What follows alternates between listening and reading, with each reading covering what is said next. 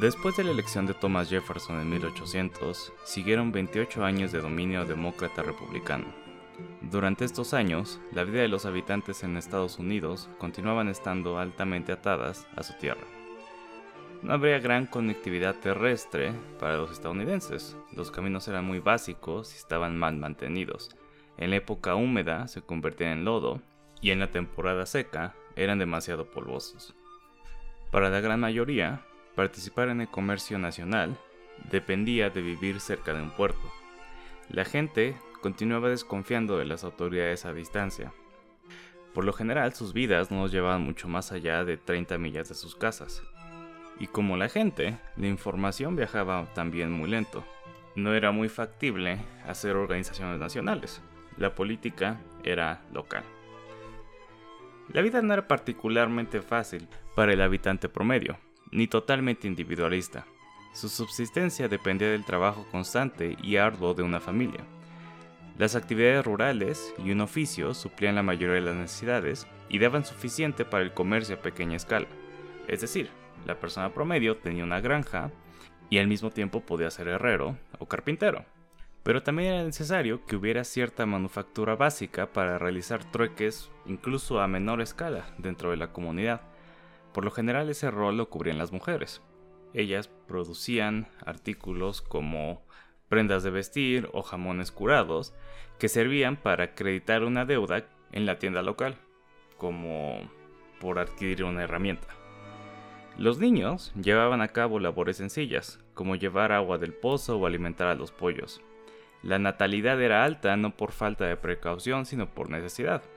El promedio de hijos por mujer empezó a decaer al mismo tiempo que la proporción de la población rural comenzó a disminuir.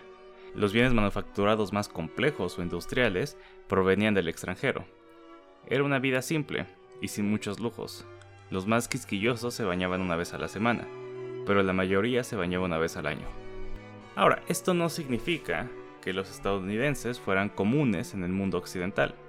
Si bien su subsistencia dependía del mismo tipo de trabajo que llevaría a cabo un campesino europeo, existía una diferencia fundamental y era que no debían ninguna parte de su cosecha para el terrateniente aristocrático o como diezmo para la abadía. La tierra que trabajaban era suya. Si tenían deudas, era porque muchos habían usado préstamos para obtener sus tierras y entonces pagaban una hipoteca, pero se entendían a sí mismos como maestros de su propio destino al menos mucho más que la gente del viejo continente. Y la enorme cantidad de tierra disponible para los hombres blancos, de nuevo, digo estadounidenses, pero me refiero a este grupo, que es la parte de la población que tenía derecho legal a la propiedad. Pero bueno, tanta tierra les daba la oportunidad a la población en general de tener una alimentación muy vasta, si bien no muy variada. Sobre todo, comían mucha más proteína, el estadounidense promedio medía unos 10 centímetros más que el inglés promedio. En menos de un siglo, este país terminaría una conquista hacia el otro extremo del continente, desplazando naciones enteras de nativos americanos, haciendo tratados con el imperio británico y conquistando la mitad del territorio de la nación mexicana. Pero para sus habitantes, el país se encogería. El ferrocarril acortó enormemente el viaje terrestre interno, el telégrafo comunicaba instantáneamente a los pobladores de todas las ciudades importantes a través del país. Además, surgirían dos nuevos partidos políticos que reemplazarían a los originales y representarían intereses de ciudadanos de todo el país. Y Estados Unidos se convertiría en una pieza clave en la cadena de producción global. Esta va a ser la historia de esa transformación.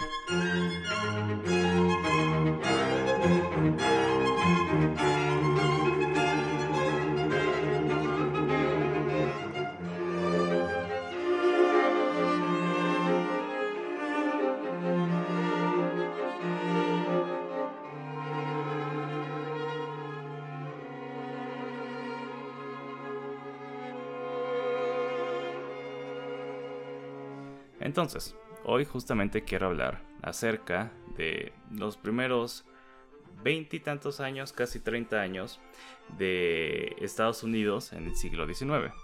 Yo sé que en el capítulo pasado dije que iba a hablar de los demócratas y de Martin Van Buren y Andrew Jackson, pero creo que también todavía sigue siendo importante em, tener un poco de contexto, porque a pesar de que parece una época medio aburrida, porque precisamente no hay mucho cambio en los presidentes, que es como lo más obvio, eh, sí es importante sobre todo saber qué estaban haciendo los que eventualmente se convertirían en los protagonistas de la historia estadounidense. Entonces, lo que me voy a saltar va a ser eh, la presidencia de Thomas Jefferson. Lo más importante de esa presidencia es la compra de Luisiana, eh, a través de la cual el país se expande enormemente, ¿no? Como que alcanza eh, como la mitad, más o menos, un poco más de la mitad, unos dos tercios de su tamaño actual, o por lo menos de los Estados Unidos continentales. Como sabrán o no, eh, Alaska mide más o menos lo que México, es enorme, es por mucho el estado más grande de Estados Unidos, pero estoy hablando de los Estados Unidos continentales. O sea, contiguos. Y otra cosa que la que no me voy a meter es la guerra de 1812. Entonces, pues, a pesar de que parece que sí me estoy metiendo demasiado en detalles, en realidad todavía no tanto. Pero bueno, para después de la presidencia de Thomas Jefferson parecía que el sueño de mantener al sistema libre de partidos se había logrado. James Madison, una de las frentes principales detrás de los Federalist Papers y de la Constitución, sobre todo de la Constitución, eventualmente se entendió con Jefferson y fundó junto con él el Partido Demócrata Republicano en oposición a los federalistas de Hamilton. Durante su mandato ocurrió la Guerra de 1812 contra Gran Bretaña, pero, como dije, no voy a hablar de eso hoy. Fue un conflicto importante, incluso se llegó a conocer como una Segunda Guerra de Independencia y tras alcanzar la paz en 1815, Madison tuvo una respuesta proteccionista y propuso una serie de políticas federalistas, a pesar de que pertenecía a los demócratas republicanos. Esto tiene algo de sentido en mi opinión. Recordemos que las tendencias federalistas de Washington y Hamilton se reforzaron por sus experiencias en la revolución. Entonces, ¿qué estaba proponiendo Madison? Pues mantener un banco central que gobernara los valores del gobierno y extendiera crédito para expandir la economía. Más importantemente, el banco emitiría una moneda nacional. Y esta era justamente la clase de gran poder a distancia que los estadounidenses eran, sospechaban mucho y creían que eran incompatibles con los ideales del país. Además, la gente por lo general odiaba a los bancos, porque en ausencia de la aristocracia noble o eclesiástica, los bancos era donde los resentimientos de la mayoría de la gente se enfocarían. A fin de cuentas, pues sí, no le apartas parte de tu cosecha al señor feudal o, al obispo, pero sí tenías que pagar tu hipoteca. El banco va a ser muy importante, así que tomémoslo, o bueno, por lo menos ténganlo en mente. Ahora, el banco de Madison no era el mismo Leviatán que Hamilton había propuesto en, en las 1790s, mientras que Hamilton creía que este banco tenía que existir para hacer una deuda nacional permanente, con el fin de que la clase capaz de extender crédito estuviera siempre del lado del gobierno federal, porque pues su propia fortuna dependía de que el gobierno le fuera bien. Pero Madison creía que el banco sí tenía que existir y expandir crédito, pero como un medio temporal para financiar los proyectos de defensa nacional y de infraestructura. Otra cosa súper importante, una medida que propuso que no es nada demócrata republicana, sino mucho más federalista, es la idea de imponer una tarifa. Una tarifa proteccionista con el fin de fortalecer la economía interna y de disminuir la dependencia del gobierno con Gran Bretaña. Y para, para estos entonces, hasta Thomas Jefferson había cedido en este rubro. Había dicho que eh, era innecesario posicionar a la manufactura junto con la agricultura.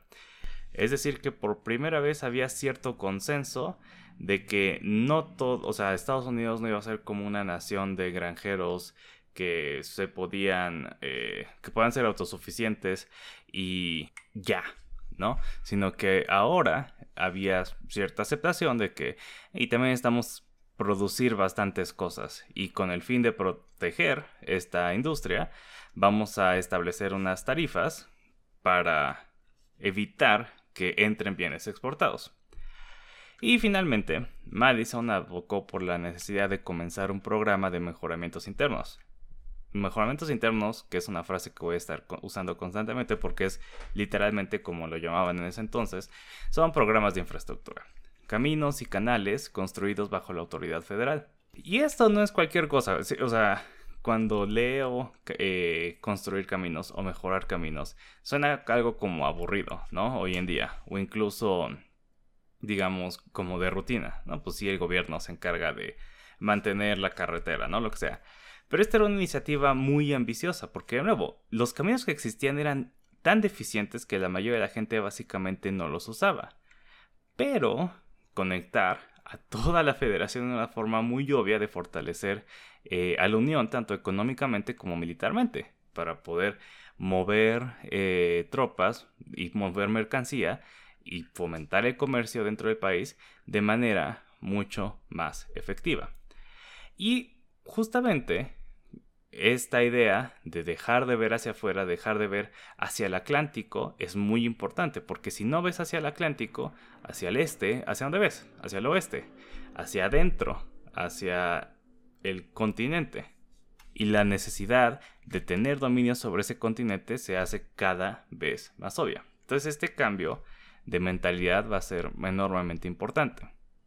Tanta interferencia del gobierno no era la idea que la gente tenía normalmente de lo que el gobierno tenía que hacer. Pero Madison contaba que con el sentimiento patriota que levantó la guerra, la población y la legislatura estuviera de acuerdo y apoyara su agenda. Y de manera bastante sorprendente, así fue. A grandes rasgos, las propuestas de Madison se aprobaron. El segundo Banco Nacional fue autorizado por 20 años, es decir, hasta 1836 se impuso una enorme tarifa sobre los productos foráneos que se podían producir en Estados Unidos y una aún bastante considerable de 25% sobre los productos que aún eran necesarios importar. Algo nos recordará, ¿no? De la presidencia de Trump, esta idea de proteger eh, la industria nacional por tarifas. Pero bueno, y se hizo una inversión de 100 mil dólares, un dineral. Hay que multiplicar por 100 casi siempre, eh, cuando estoy hablando de dólares en esta época, para construir un camino en lo que hoy en día es Virginia Occidental, que cruzaba los montes Apalaches y fomentaba la migración hacia el oeste. Ahora, no solo porque el gobierno actuando de esa manera era algo que no toda la gente tenía claro fuera constitucional, porque en la constitución nunca hay nada que diga el gobierno se va a encargar de estos mejoramientos internos o de la infraestructura, sino también los estados mismos reconocían que esta mayor conectividad, o sea, todos los estados que eran en ese momento todos eh, daban hacia la costa este, reconocían que mejorar eh, el transporte terrestre interno, pues eh, les iba a sacar gente de sus propios estados, ¿no? La gente se iba a mover hacia el oeste, si ya tenía la oportunidad de encontrar más tierra para sí misma que no estuviera tan cara como la tierra en esos estados y que si ya hay buena comunicación, entonces ya puedo yo comerciar hacia el este desde el oeste eh, sin, sin tantos problemas. Entonces los estados del sur y los estados de eh, Nueva Inglaterra, que es más o menos todo lo que es el norte de Nueva York, como Massachusetts, Connecticut, Vermont, eh, no estaban tan de acuerdo porque reconocían que esa era una forma que, de perder población y por lo tanto perder poder. Pero bueno, ese extraordinariamente productivo congreso, no sé cuántos congresos eh, en la historia de Estados Unidos pasen tantas reformas eh, tan importantes eh, o tengan un historial tan bueno como el, el de 1816, que es el Congreso 13 o 14, no me acuerdo. Eh, probablemente hay otro muy impresionante, que es el Congreso después de la Guerra Civil, pero de ese hablaremos dentro de un rato todavía. Pero bueno, ese, ese extraordinariamente productivo Congreso pagó el precio de extralimitarse, ¿no? Porque era muy obvio eh, lo que estaban haciendo y la gente no estaba totalmente de acuerdo. Y no solo no estaba de acuerdo con las propuestas, sino con el poder que el Congreso mismo se estaba dando a sí mismo, dándose eh, la prerrogativa de decidir todas estas eh, o, de aceptar todas estas decisiones. Y fue muy castigado en las siguientes elecciones. Ahora, es aquí, en, en este nivel, sí es diferente al nivel presidencial, porque mientras en el nivel presidencial como que no hay un, digamos, un conflicto un concurso por, por captar votos, en la legislación sí. Aquí como que Madison en su presidencia había sintetizado las dos corrientes, ¿no? los federalistas y los demócratas republicanos, porque sí era eh, federalista, pero no era tan intenso como Hamilton y tenía más este, sensibilidades demócratas republicanas, ¿no? Tampoco quería ser un gobierno tan grande y tan poderoso como lo pensaba Hamilton, ¿no? Pero estas dos corrientes todavía estaban en el Congreso separadas. O sea, a pesar de que estaban muy disminuidos, nunca llegaron otra vez a pasar más del 35% de, de los lugares, pero estaban los federalistas todavía. Y había demócratas republicanos que mantenían sus valores originales muy a pecho. Eh, la creencia en un gobierno pequeño y en la inherente superior eh, virtud de la autosuficiencia agrícola por encima del capitalismo. O sea, ¿qué quiero decir? Todavía creían, querían que Estados Unidos fuera como una utopía agrícola, ¿no? Y que creían que era más virtuoso esto que una economía de mercado.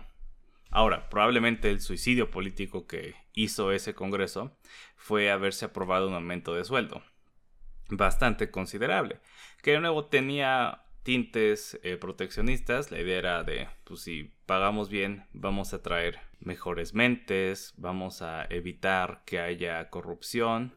Pero probablemente, y esto es algo que Madison había tratado de poner en la, en la constitución, probablemente era mejor idea hacerlo para el siguiente Congreso, para que no fuera, o para, para evitar que, tú, que el Congreso mismo se diera ese aumento de sueldo, que no se viera mal. Tanto fue castigado que había gente que votó en contra, o sea, por, por todos los que estaban eh, postulados en contra de los que ya habían sido electos, incluso se habían votado en contra del aumento de sueldo, porque decían que ni siquiera debieron haber aceptado el, dinero, que lo debieron haber devuelto. Entonces, de manera medio digamos, eh, revanchista, anulan el aumento de sueldo para el siguiente gobierno, eh, para el siguiente congreso, pero se lo quedan ellos. Pero bueno, el chiste es que, pues, eh, el país tenía bastantes razones para considerarse a sí mismo como un éxito, porque, pues, todo iba, todo estaba funcionando en realidad. El presidente tenía propuestas, el Congreso o el, el poder legislativo los convertía en, propuestas de leyes y pasaban y tenían un plan y tenían un programa que estaban ejecutando. Como de, ah, muy bien, el gobierno estaba funcionando, ¿no? Y para las siguientes elecciones, bueno, antes de, antes de pasar a las siguientes elecciones, quiero hablar acerca de quiénes estaban en ese congreso, sobre todo de dos personas, ¿no? O sea, no voy a usar muchísimos nombres, voy a mantenerme como en presidentes y personas muy muy importantes, ¿no? También para evitar que esto se vuelva muy engorroso. Pero aquí definitivamente tengo que hablar de eh, Henry Clay y John C. Calhoun. Henry Clay y Calhoun son básicamente quienes van a dominar la política de los siguientes mm, como digamos, si estamos en el 16, bueno, como del 16 al 18, ellos van a ser las figuras más importantes de la política, básicamente como hasta 1850. Eh, Clay era de, bueno, eh, era representante de Kentucky, es, digamos, una persona de, de los territorios occidentales, que suena ridículo, ¿no? Pensar que, la frontera de Estados Unidos en ese entonces estaba en Kentucky, pero sí, o sea, estaba muy... Decir que uno era de Kentucky es decir que uno estaba alejado. Y precisamente por eso él tenía una visión a la que le llamaba el sistema americano, el American System, de los mejoramientos internos. A él le interesaba muchísimo los mejoramientos internos y creía que con lo que se tenía, con el país que se tenía, se podía alcanzar a llegar a ser una gran potencia. Por otro lado está John C. Calhoun. Calhoun, eh, no quiero eh, sonar exagerado o, algo por decirlo, pero es uno de los grandes demonios de la historia. Eh, Calhoun básicamente es la, mente o quien intelectualizó eh, las creencias y el ideario sureño esclavista. Y era brillante, en realidad. Y argumentó, o sea, toda su carrera política estuvo en argumentar y a favor de los intereses de toda esta entidad, ¿no? La, la élite sureña esclavista. Pero en 1816 al 18 eh, trabajaron muy bien y en conjunto para seguir eh, el sistema que, o bueno, las propuestas que había hecho James Madison. En cuanto Estados Unidos empiece a tener cada vez más y más poder, cada vez van a estar más y más en contra eh, entre ellos mismos. Aunque de nuevo es, o sea, como casi, digamos, sí, como casi todos los políticos de, de los Estados Unidos hasta la guerra civil, básicamente. Eh, no, no es, yo creo que no vale la pena decir que unos son buenos y otros son malos, porque en realidad ellos se entienden como miembros de la misma clase. Entonces, a pesar de que tengan intereses opuestos, eh, hay gente como Clay y, y, Calhoun van a tratar de trabajar juntos para llegar a acuerdos. Ahora, ¿qué tanto valor tiene llegar a, acuerdos con alguien que esté que está argumentando a favor de una sociedad esclavista? Pues ya uno tendrá sus propias conclusiones. Y de hecho, eh, quiero también hablar de otra figura bastante importante, eh, de la que no, pues no me voy a hablar de, de sus orígenes en realidad, porque pues nada, estoy hablando de la guerra de 1812, pero pues sí era una persona importantísima y, famosa, que era Andrew Jackson. Andrew Jackson eh, era también un hombre del oeste, él era de Tennessee y era un verdadero hombre de acción, eh, peleó en duelos, de hecho mató a, dos personas, por lo menos, en, un duelo. En uno de los eh, duelos que peleó, él era muy flaco y alto, entonces se vistió con mucha ropa antes del duelo, dejó que le dispararan y después de que le dispararan, como pues uno tenía que, se tardaba como seis horas recargando, tomó ese tiempo para apuntar bien y le disparó a la persona contra que estaba en el duelo, contra que estaba en el duelo en la ingle y lo mató.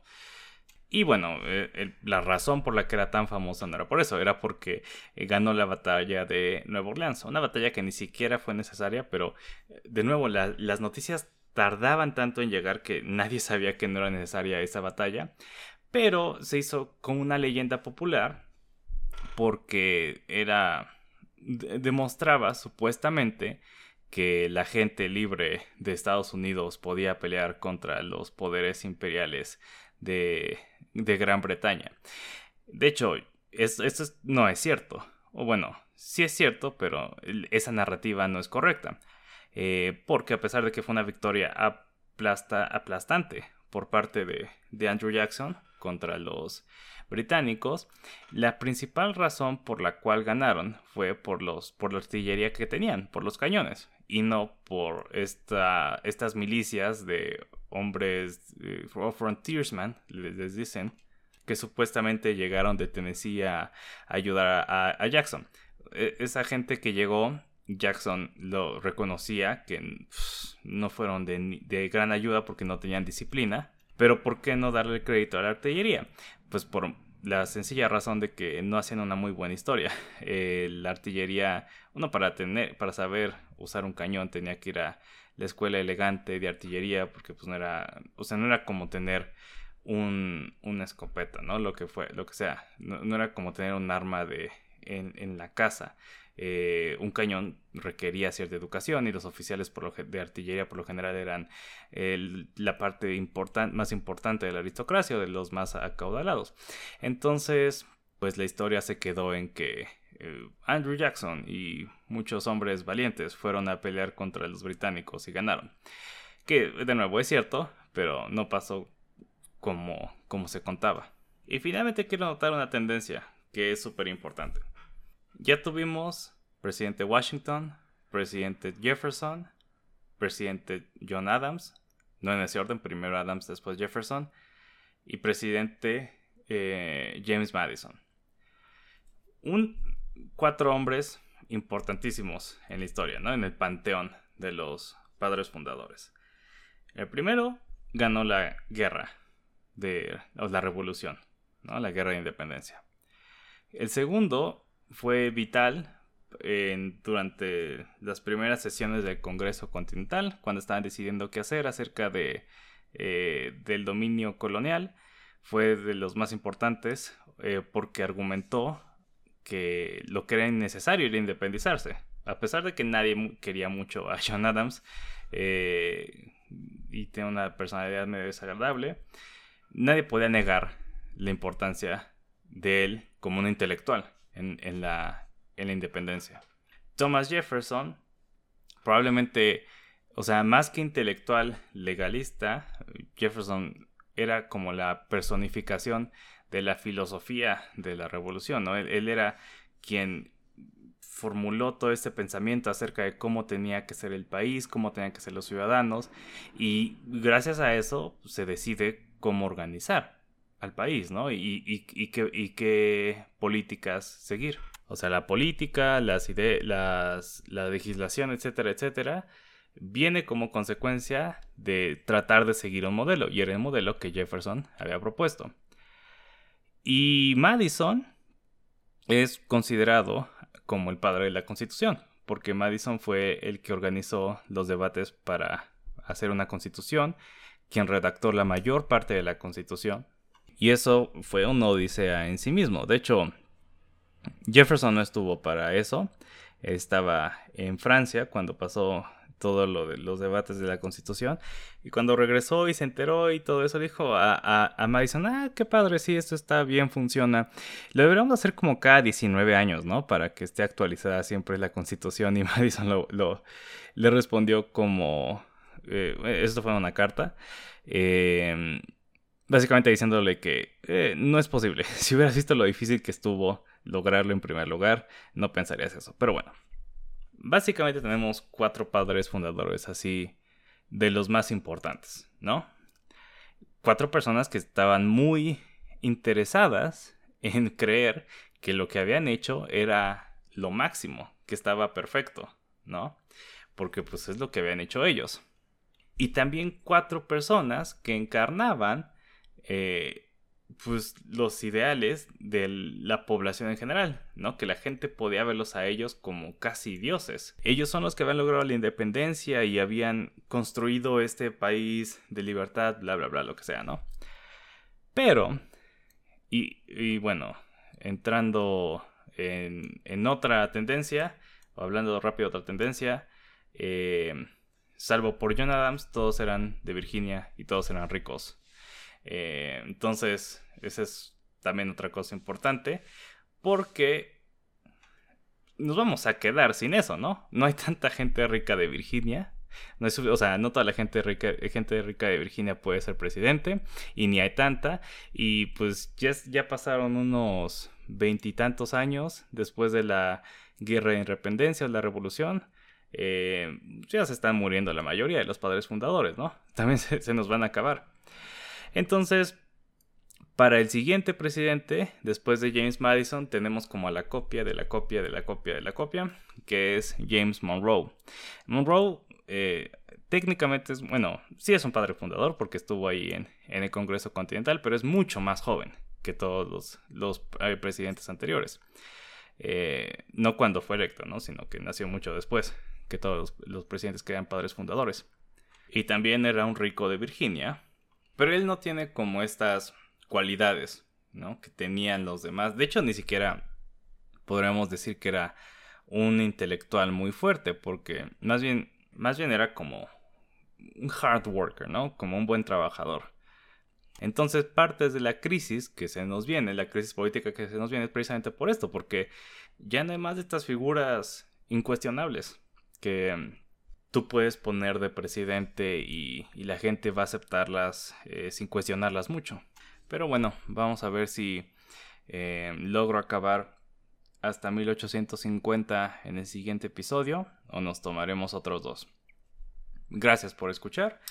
Eh, esto, este recordatorio casi no lo, tiene mucho tiempo que no lo hago, pero estoy en las redes sociales como Asimo Podcast, por si tienen alguna, pues si quieren seguirlas, ahí siempre comparto eh, pues una ilustración, a veces algo eh, o fotos que tengan que ver con el episodio para que puedan ubicar un poco a, los personajes o que puedan ubicar la, el setting.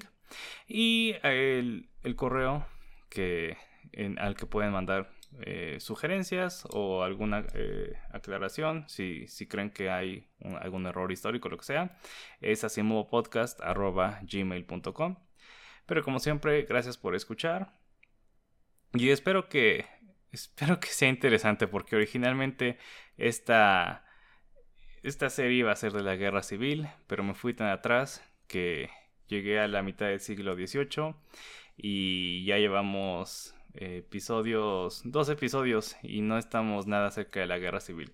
Pero creo que sí es interesante, porque nada más decir como hay gente que quería esclavitud y hay gente que no quería esclavitud y, y pues unos estaban bien, otros estaban mal. Puede que sea eh, a grandes rasgos correctos, pero, pero hay que tener una visión global de la historia, en mi opinión. Pero bueno, gracias por escuchar.